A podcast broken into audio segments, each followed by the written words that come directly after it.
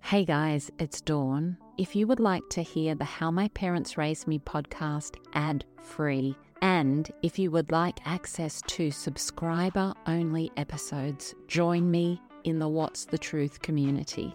You can join via the Apple Podcast app. There's a link right there in the app, or go to what'sthetruth.supercast.com.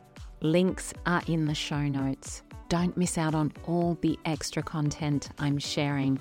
I can't wait to see you over there.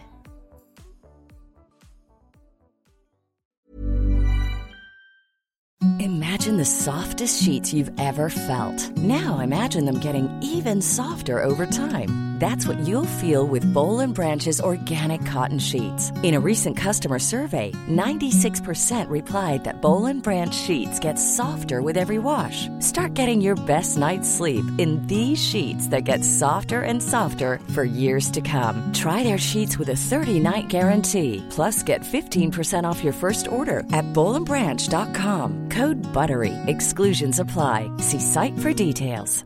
Hiring for your small business? If you're not looking for professionals on LinkedIn, you're looking in the wrong place. That's like looking for your car keys in a fish tank. LinkedIn helps you hire professionals you can't find anywhere else, even those who aren't actively searching for a new job but might be open to the perfect role. In a given month, over 70% of LinkedIn users don't even visit other leading job sites. So start looking in the right place. With LinkedIn, you can hire professionals like a professional. Post your free job on linkedin.com slash people today. Since 2013, Bombas has donated over 100 million socks, underwear, and T-shirts to those facing homelessness. If we counted those on air, this ad would last over 1,157 days. But if we counted the time it takes to make a donation possible, it would take just a few clicks. Because every time you make a purchase, Bombas donates an item to someone who needs it. Go to bombas.com slash ACAST and use code ACAST for 20% off your first purchase. That's bombas.com slash ACAST, code ACAST.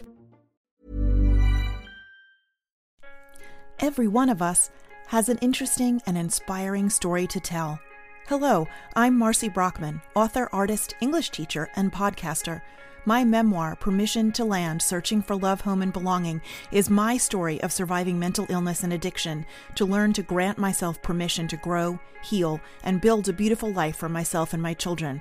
And check out the companion guided journal, Permission to Land Personal Transformation Through Writing. Both are available wherever books are sold online, and signed copies are available at my website, marcybrockman.com. Taking my mission of healing storytelling worldwide is my hit podcast, Permission to Heal. Each episode provides inspiration, connections, and wholehearted vulnerability as we learn to give ourselves permission to heal. New episodes drop every Wednesday. Find Permission to Heal wherever you listen to podcasts and on YouTube. Find me, my books, and podcast, and so much more at marcybrockman.com. Interestingly enough, my youngest child at the age of nine, one morning before school came and hugged me really, really tight, tears just streaming down her little cheek, beautiful little blonde hair. And I looked down at her and I said, What is wrong? Are you okay? I said, Mommy. And she just, this tears just streaming down her cheek. And she says, Daddy loves you. He just shows it by being me. And I thought, I thought I would throw up. I literally thought I would throw up we're teaching this beautiful nine year old girl that love is me.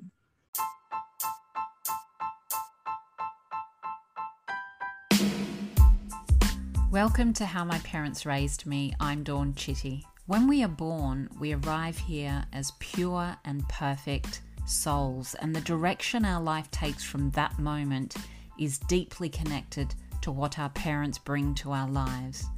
And what our parents bring to our lives is deeply connected to what their parents brought to their lives. And that's the cycle of families. I have always craved connection with real and raw stories to understand what makes you you, what makes you the absolutely unique human that you are.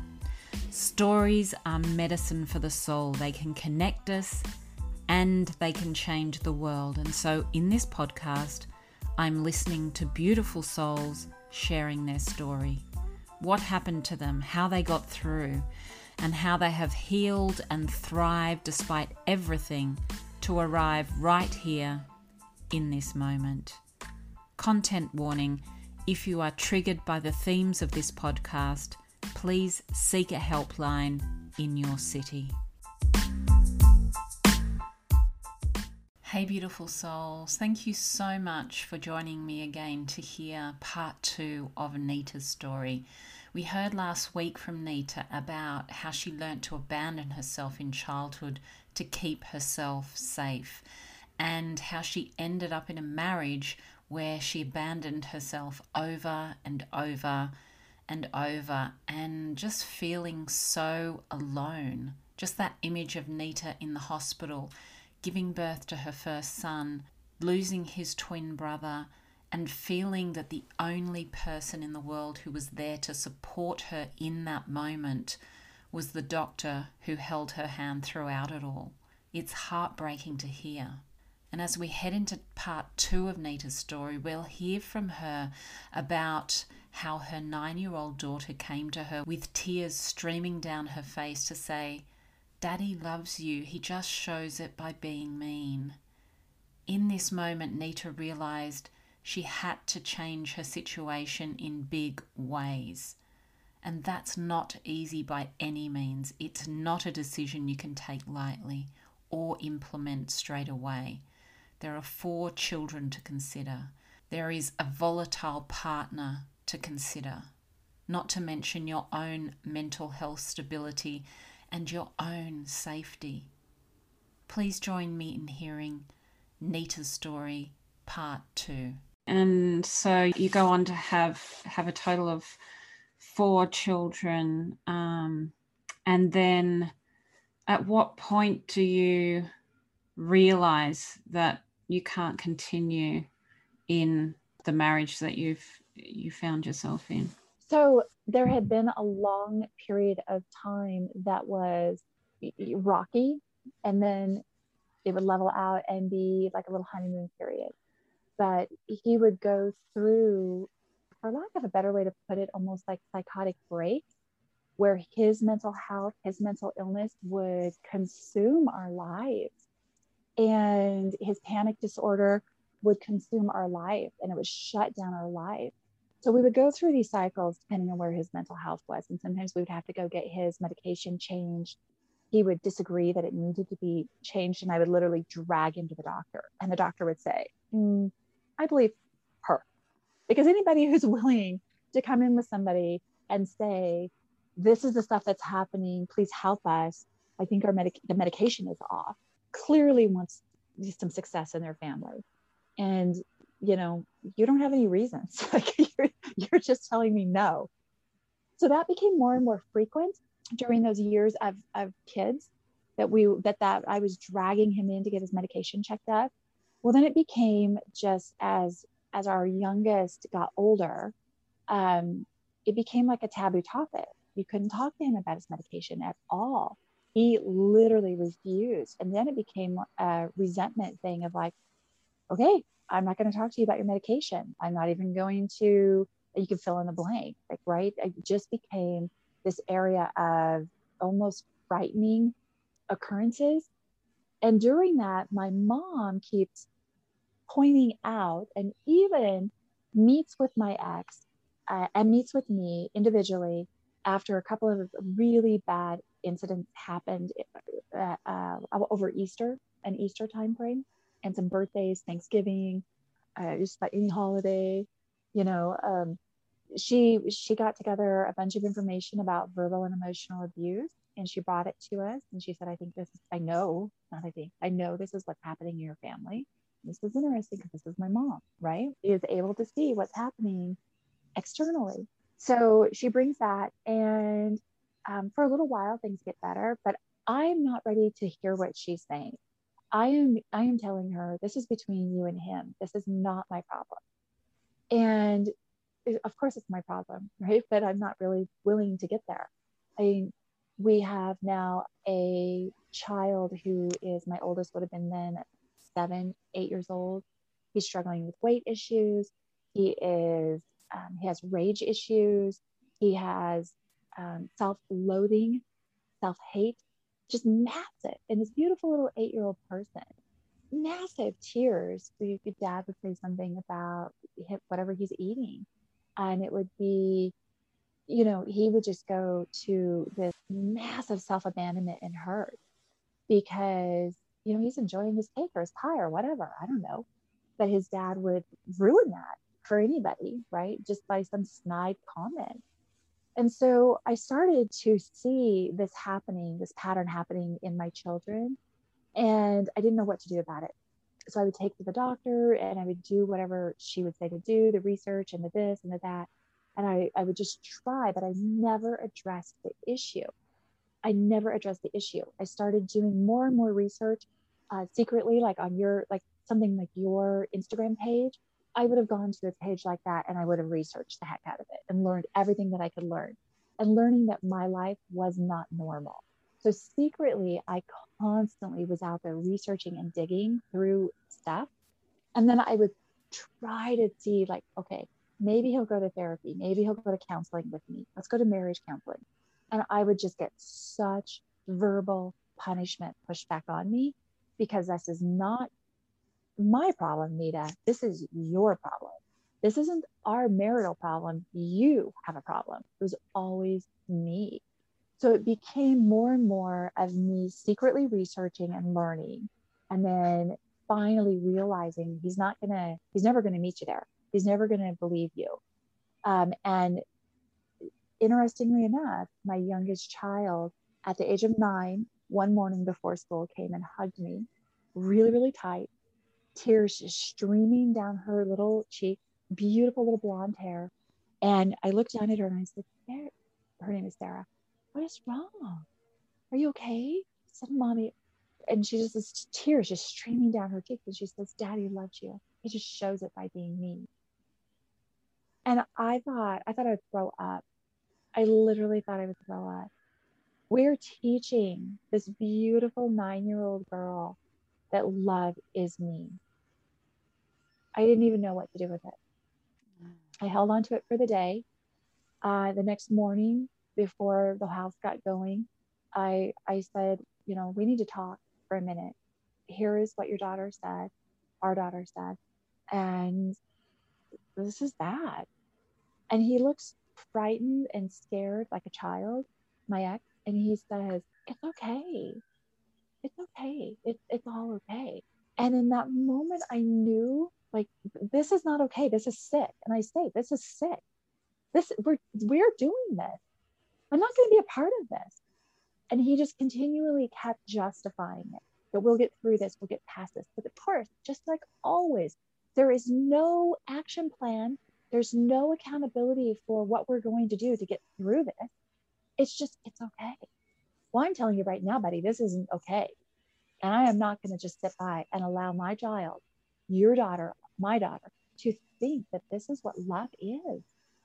This is sick and so that started that kind of began that ball rolling of inside me beginning to do my research beginning to um, i reached out to a friend of mine who gave me just enough information to stop the rage in the moment that it would happen so if he became rageful at me which was all the time uh, it was like walking on eggshells walking on crystal uh, know, the thinnest crystal and I knew I would fall through and get cut every day. So it literally became where I would put my hand in front of him like a stop sign. And I would say very, very powerfully, I would match his tone, match his volume. Stop. You will not talk to me that way. You will not talk to our children that way.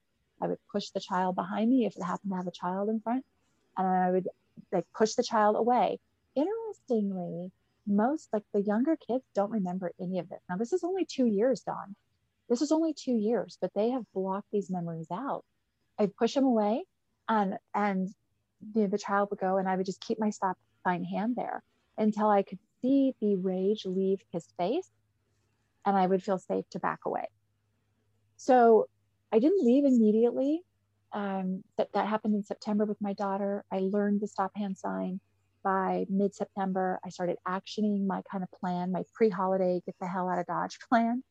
And then my middleest of my children, so um, at that time he would have been 13, 14, he got a concussion and it was a life altering concussion. And, you know, it, it changed the course of his life. He, he was in therapy for two full years with different therapists, different doctors. We saw a total of, including doctors, probably nine different people.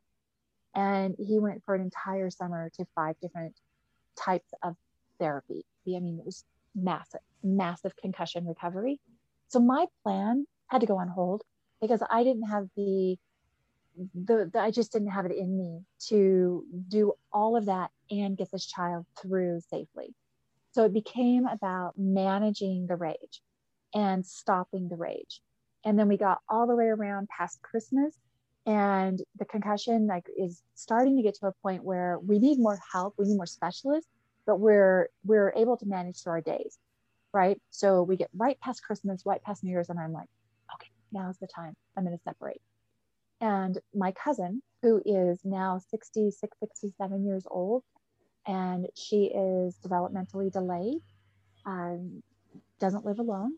I get a call from my mom and she says, We need to go to Jenny's, my cousin, Jenny and Pat's house right now. She thinks that Pat has died. So she lived with her brother. And just right after the new year, uh, he died. And she came home with me to live that day. So again, it put the brakes on I'm I'm trying to figure this out in a amiable way because everything about me has been about making everybody happy, making everybody fulfilled. And so she came home, and that put us on a, it was March, the early part of March before we actually separated.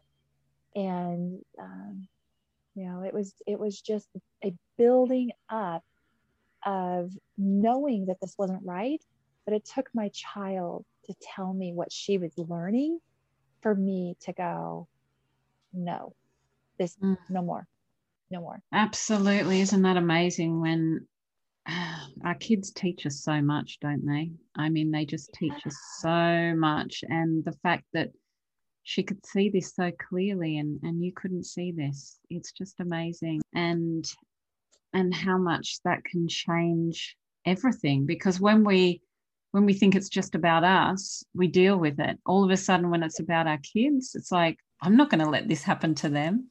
you know, it's not. We don't think that so about true. ourselves, but but no. for them, it's like we'll do yeah. anything for ah. them. It's yep. really really amazing. But the first time that you put your hand out and said stop, yeah. you must have felt a lot of power. Or what were you feeling? I mean, were you feeling terrified? Extremely terrified. Extremely, extremely terrified. And my my friend at the time, she assured me this will work. And she knew that because that's what she had learned and it worked for her. But I was terrified. And then the, the shock in his face, because my arm was full out. So we are an arm length apart. My hand is a full, and I'm a tall woman. So I have big hands, right? Full, like right in his face, cutting off his eye contact, cutting off his power. It wasn't like a stop sign hand at his chest. It was at his face because that's where the rage and the vocal hate was coming from. And every time that he would start anything, I would do that. And, um, you know, it worked for a really long time. But again, it was a stopgap because there became a point where he went beyond that, right? Threatening to commit suicide if I'm going to leave. Um, you know, it got, it got really, really bad. It got much worse than a stop sign hand could stop. Yeah, absolutely. Yeah.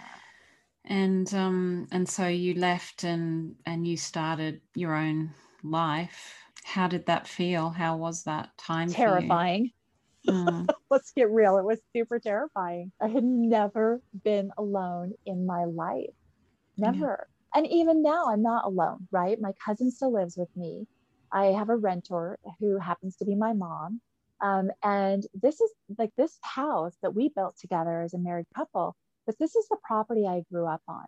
And so I was very emotionally tied to this property through my childhood, not because I, I love the property and it's better than any other property in the world, but because that was what I was supposed to do. I was supposed to love this property. It's a much longer story than we have here, but it just kind of goes back to that like you're going to come feed the horses. You're going to come do this. You, oh, you're not going to move out because you have to do this, this, and this. And where are you going to move that you could take horses and dogs at your age? How are you going to afford that? Right. So this property that we built a house on that we bought with my money, you know, and and and built a house on with our together money, he now was like, he's going to keep it. He's going to take it.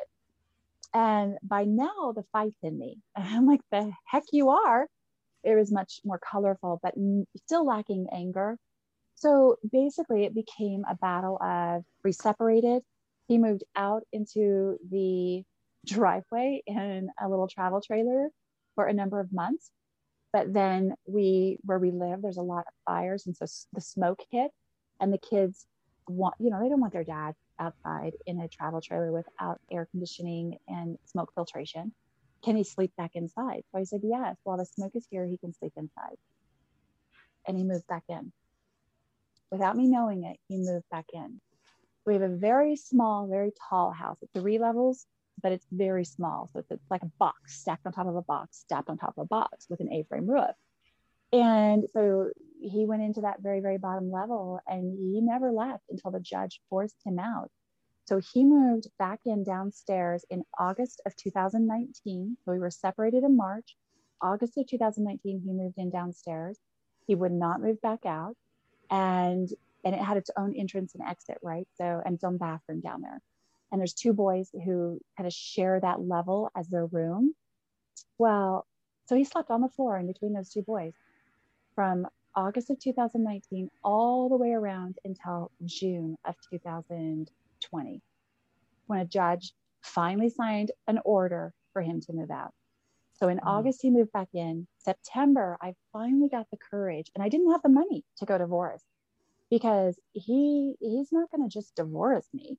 He's not going to sign paperwork just because I gave it to him and asked him to sign it, and it's the right thing to do for our family and our kids, and I want one. Nope, he's not going to do that he's going to fight me tooth and nail. And that's where we're at. Realistically, that's where we're at. Uh, I filed for divorce in September of 2019, started therapy in December of 2019. Now, the kids had already been in therapy all of that 2000, like from March of 2019 forward. But I didn't get into domestic abuse therapy until December of 2019. And thank God I did, because that literally shifted my life. So if nobody takes away anything other than this in this this podcast when they listen to it therapy with the therapist trained and specializing in the, the trauma that you've had you will have life altering changes from the work that you do with that therapist. The key is they've got to be trained in what your hurts are. Otherwise it's like oil and vinegar. It's never you're they're never going to understand you and you're never going to think anything good about therapy right? They have to know what your breaks are. So anyway, I got into therapy and we bounce in and out of court. COVID hits, we bounce in and out of court, and we have been bouncing in and out of court ever since. So he moved out the day the judge signed the orders. He moved out in uh, June of 2020. We did not have a financial agreement, so he would pay me what he felt like putting into the joint account. He kicked me off all the accounts. We had one joint account left. And I didn't have courage. Remember, I'm, I'm a stay at home mom. I didn't have like a bunch of courage to just grab my kids up who are not toddlers, right? This is 16 to now 10 years old. you just think you're going to take a 16, a 14, a 12, and a 10 year old and just rip them out of their life? You are wrong. There's a lot of personalities and a lot of their life that you have to work amongst. And worked amongst it i did. I did the very best that i that i could for all of us. So he moves out we bounce him out of court. There's no temporary financial agreement. Our trial because he walked out of mediation and he will not mediate. I he's referred to me as chattel property. You are my wife. You signed papers. You are not going anywhere. That kind of stuff. Only much worse. I, I can't remember the, the actual words but I remember saying, I am not chattel property. And he disagreed. and I walked off. So we um we finally around October, no, it was August, the judge, August of 2020, the the judge put out an order for temporary financial support. And it was more than I had asked for. And they fought it. They fought it. They didn't pay September, they didn't pay October, November, December, January, February, or March oh. 2021. So they oh. fought it in September, they fought it in October. We were, I mean, we were literally in court. So this is all just a waste of lawyer money. Uh, fought it in September, fought it in October, fought it in November. We're in court in December, and the judge is like, We're done. We are done. But the judge, because it's COVID court, right? Nobody's going. This is all by phone and by some kind of special, miraculous court video process. He doesn't actually sign it until we get all the way around into 2021 and I start hounding my lawyer. Now, mind you, I'm upside down in lawyer fees by this point, right? Because he's not paying his child support or, or his temporary support. He is giving us some money. And I have some money coming in from the work that I did and some support stuff coming in. But it isn't the rent coming in, but it isn't it isn't enough for us to to do everything that we're needing to do or pay all the bills we need to pay. So I finally get my lawyer to look into around March to look into why isn't this signed? Literally, it just got overlooked. Had I called in February or January, he would have signed it, right? The judge was like, oh my God, I can't believe this hasn't been signed. It just got lost amongst the shuffle. They signed it the same day. So, what do you think happened the day that they signed it? Guess who fought it? They were going to, they, they wanted to fight it again. And at that point, my attorney said, we're done. You can't fight it. It's an actual judgment. This is a legal document. So my client is now going to go garnish your wages if you don't pay by the following Monday. It's like a Thursday or Friday. And literally over the weekends, that money came in. So the amount that was back was in the thousands, thousands and thousands of dollars that he had to pay all at once because he had chosen to withhold all of that money. And he, the thing that frustrates me, Dawn, and I think that it's important for people to know when you're breaking a cycle of abuse, if if this, for me, the person that I was married to who considers me chattel property, he is not going to let go of me.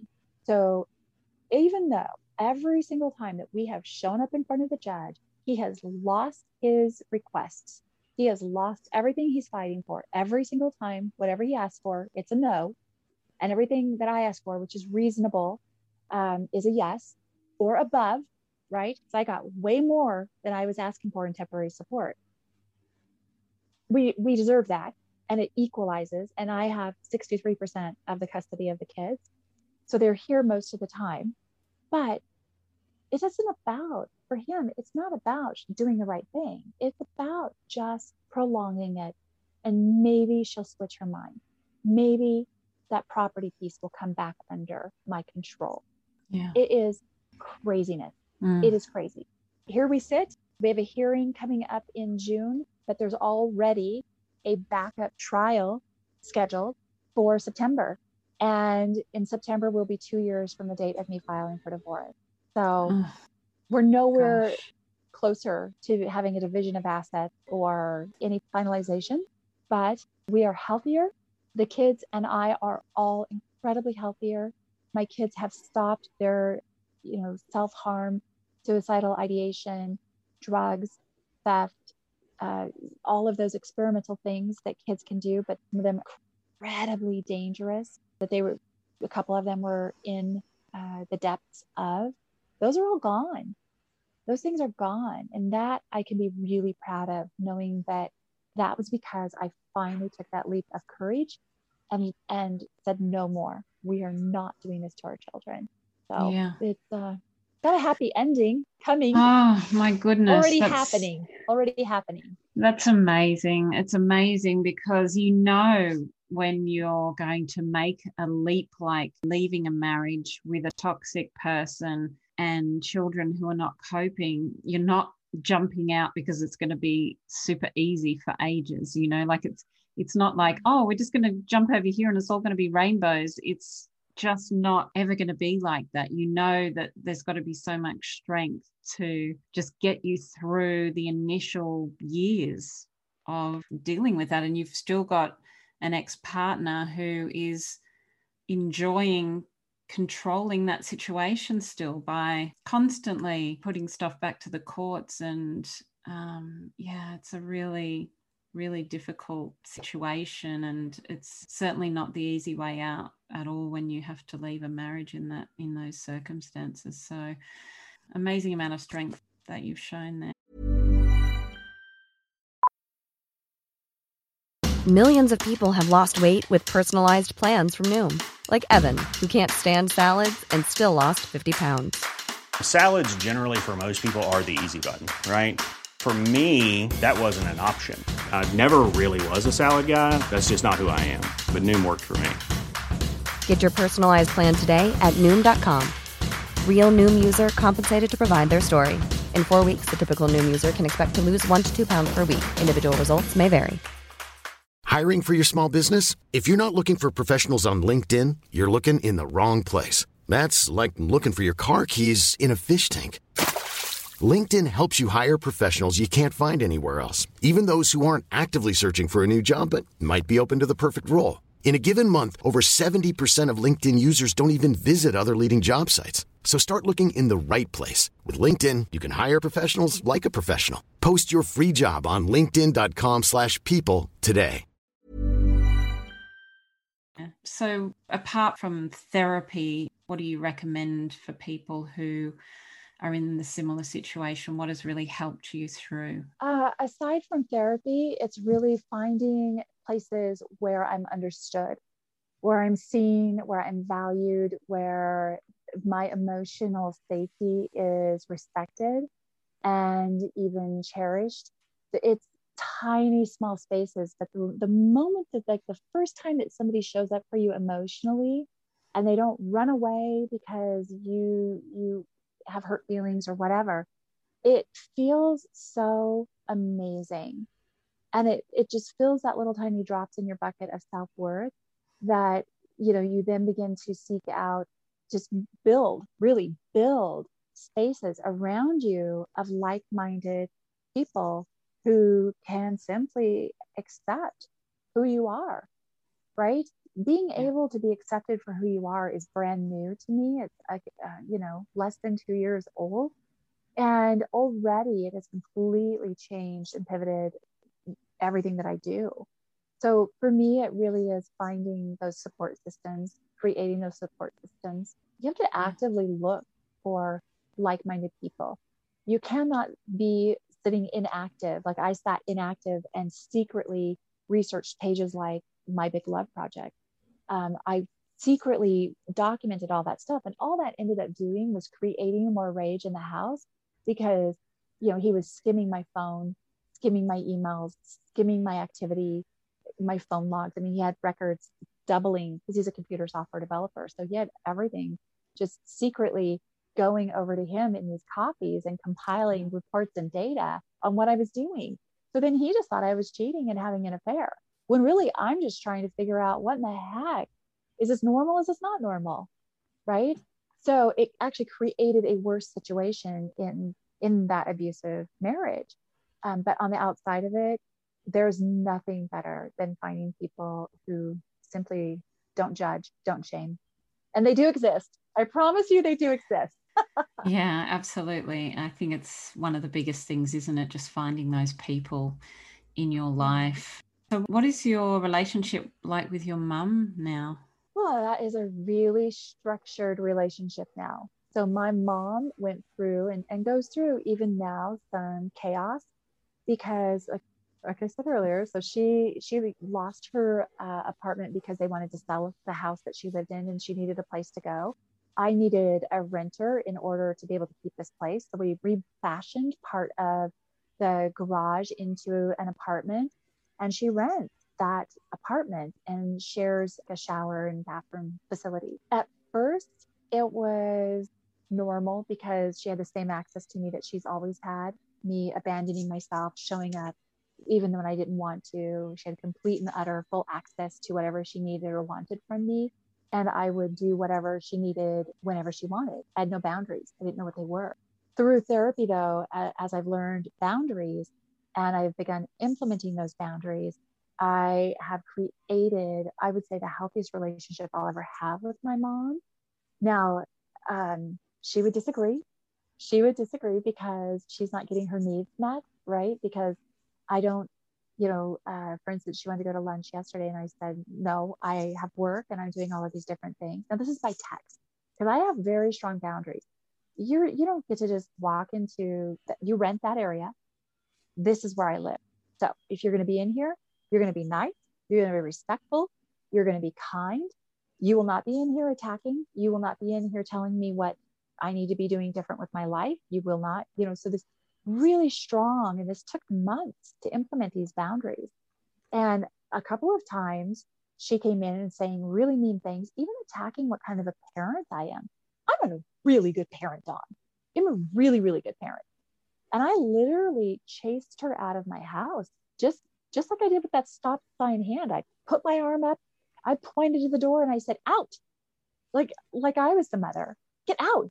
You will not talk to me in my house that way. I actually felt like I was the mother and chased her, literally walked her right out to the door. And the weird thing about that, here's the weird thing, because this is a lot like my ex. After a great big blow up, they don't seem to remember those things. They pick up like nothing at all has happened. Because that first time that I chased her out of the house with my boundary, you will not call me a bad mother. I am not a bad mother. Just because I don't punish my children the way that she would. Well, that worked out real well for you, didn't it? like, yeah. let's not go down that road. But um, I actually went and called my therapist and I, I said, this is what happened. This is the boundary I set. So I was, I also reached out after setting a hard boundary.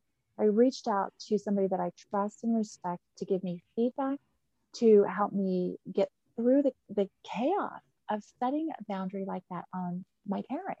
That's a really hard thing to do. Yeah. But it worked. And I've had to set those boundaries every every now and then.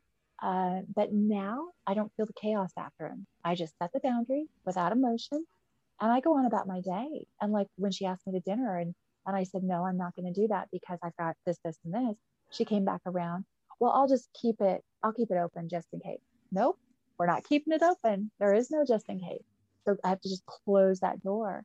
So learning boundaries, and that that took um, you know better part of a year to get to the point of setting boundaries, re- understanding when I need to, setting them, holding them, and now I'm enjoying no chaos. I feel no chaos when I set a boundary because finally at 51 and a half years old, I actually kind of like myself. Not actually, I love myself. I love the woman that I am. And nobody, not even my mom, gets to take that away from me. Oh, I love that. Yay for you. I love I know, right? Yay. I love a happy dance. I love that. Love that. Love that. So, what do you really want for your kids now in their lives? What do you wish for them going forward? Oh, that is such a great um that's a great question because we have talked about that in therapy and then we've talked about that individually, my children and I. And now we're at the ages of 12, 14, almost 15, 16, and 18. And my 18 year old graduates next weekend and he's off to college in a couple of months. And wow. so for them, through all of this, it has been, it, the message has been consistent. Your chaos is my fault. It's my fault. And I'm not going to allow you to go forward and be abusive to your wife or your husband, or to be a victim to a spouse, a wife, or a husband.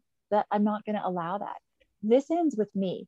So, like it or not, you are going to get your butt to therapy and you're going to sit there and you're going to develop a relationship and a normalization that it is okay to have somebody who is skilled and trained to talk to. Just as if you had a broken wrist and we would go see a doctor. We have broken our sense of self our we've abandoned all sense of emotional safety. We're relearning it from the ground up. So really what i have always told them and evidence that i want for them is i want them to feel independent emotionally whole able to talk to me about anything without fear of shame or judgment. And i want them to carry that forward into their world with the underlying knowledge that they can always seek professional guidance and support at any point in their life when they need it. Really, the the under I didn't realize this at first, but developing that relationship with teenage children and tween, so one of them is just a tween, but developing that powerful relationship of having a therapist, somebody that you can go bounce the day off of, is really an important normalization as a parent that, that I've given them. I feel like that's a gift that I've given them to help them through the rest of their life. And, you know, my, um, my oldest was very abusive, very, very abusive to me. And he has, he has undone that. He has done the work because again, the therapist is skilled in domestic abuse and recovery of that for teenage children or children of all ages. Um, she's a certified child therapist as well as all of her other things. But because um, we, we, the first therapist could only get us so far. He couldn't, he didn't have any of the training in domestic abuse or narcissistic abuse recovery. He couldn't get us where we needed to go. So we were, we stalled out. And then COVID hit and we couldn't get in to see him anyway. He didn't call me back. So I just switched him. And it's been the best thing ever. So that's actually um, really good advice that if you go to see somebody and it's not working for you, it's nothing to do with actual therapy, it's to do with the person and you've just got to find the person that resonates with you and has the exactly. the experience and the knowledge that's actually going to help your individual situation so that's that's so really good advice yeah absolutely so nita you have a fabulous podcast and instagram page you talk a lot about your own journey as a domestic abuse survivor you're talking all things mental health and you also have the WhatsUp coaching. Tell us about everything that you're doing because it's all just so amazing. Thank you so much. And thank you for being a recent guest on my podcast. Yeah. I appreciated it so much. And that was um, a, a, wonderful conversation that we had. Thank you for doing that. I originally started my Instagram page and my podcast around the same time in uh, early 2020 as a space to heal and to share my journey. I heal outward best. And so it really just started out as, gosh, I, I, I need to plunk this stuff somewhere besides just my journal. So I started a glimpse into the moment and podcast and Instagram page around that same time. And it just kind of felt like, oh, oh, I feel so good. Felt it just, it, it really was primarily to help me in my healing process and my healing path moving forward into COVID world a little bit more, it started to pick up a little traction and people resonated and conversations started happening out of it. Uh, I already had a friendship with the founder of Team Sharudo, and he and I decided to create whatsup.org, which is normalizing mental health conversations. So long about June or July of 2020, we launched that in addition to our two individual advocacy pages. His is on uh, cross addiction, drugs, and alcohol, and soccer. So it's all things to do with empowering young soccer players, but it, it grew to empowering people like you and I as well, who um, I don't know about you, but I don't run around chasing a soccer ball. I coach soccer, ran a soccer league, but I was not the soccer player in the in the family. But um, so he has that platform. I have a glimpse into the moment. Together, we created WhatsUp, and then we took that a step further here as we're entering into 2021. We both know how much we love working with people and coaching people. And we've, we've both coached uh, on the athletic side for years and years and years. And we've worked with people on that emotional um, safety side, but right, really coaching people through difficult problems through the sports arena. But we knew that we wanted to take our work a step further. And so we both took a course just completed our course. I just got my results and passed my course, and I am now a certified. Thank you. I was super excited about it. I am a certified life coach. Wow. And that's just the first of the courses that we'll take. But we are now working on and building um, our platform to fully launch You Are You Connection Coaching. So, You Are You is a double meaning there. It is actually the soccer program that I founded here in the Upper Rogue and had at one time um, 800 kids playing at one season in our region. And it, uh, the acronym for Upper Rogue United is You Are You. when we pull that into connection coaching, what we really focus on, because what's worked for us is building that connection within. So if we don't love ourselves, if we don't have self worth, self respect, if we don't have the ability to set healthy boundaries, we can never be anything for anybody else, truly, fully in our full capacity. So you are you really is about building you to be the best you that you can possibly be. So we are um, really excited to be taking a glimpse into the moment, Team Sharudo, whatsup.org, and pulling all of that advocacy work together under a coaching platform of URU Connection Coaching, which will be coming out really soon. That oh. is all born out of a woman listening to a nine year old little girl telling her what love was. And oh. uh, yeah, on my side of it, on John's side of it, you've had John on, and I know that people can go and listen to John's story on your podcast. It's a great listen. And uh, and he has his own reasons for being here, but it's very similar to anybody else who's who's been led a life of self abandonment, right? Once we Absolutely. begin self abandoning, we live a life of self abandonment, and taking taking our lives back is the most powerful gift that we can give ourselves but that we can also give to our children. Absolutely, absolutely. I love all of that. And I'll put the links to a glimpse into the moment and what's up into the show notes so that people can find you nice and easily. But definitely go over and and and check out what Nita's doing because it's all fantastic stuff. And the new coaching sounds amazing. Nita, it's been a huge journey for you. And I was mm. honored that you would share so much of it with me today. The fact that this all changed for you on one conversation, like you say, with your nine year old daughter. And it's just, you've shown so much strength in everything that you've done since that moment to, to change everything for yourself and your family. So Thank you so much for sharing everything with us today. It's been really amazing chatting with you. Thank you, Dawn. Thank you for having me on. I really appreciate it. And uh, thank you for listening. Check the show notes for a direct link to all books recommended in this episode. Come and follow me on Instagram at My Big Love Project. Drop a review if you're listening on Apple Podcasts.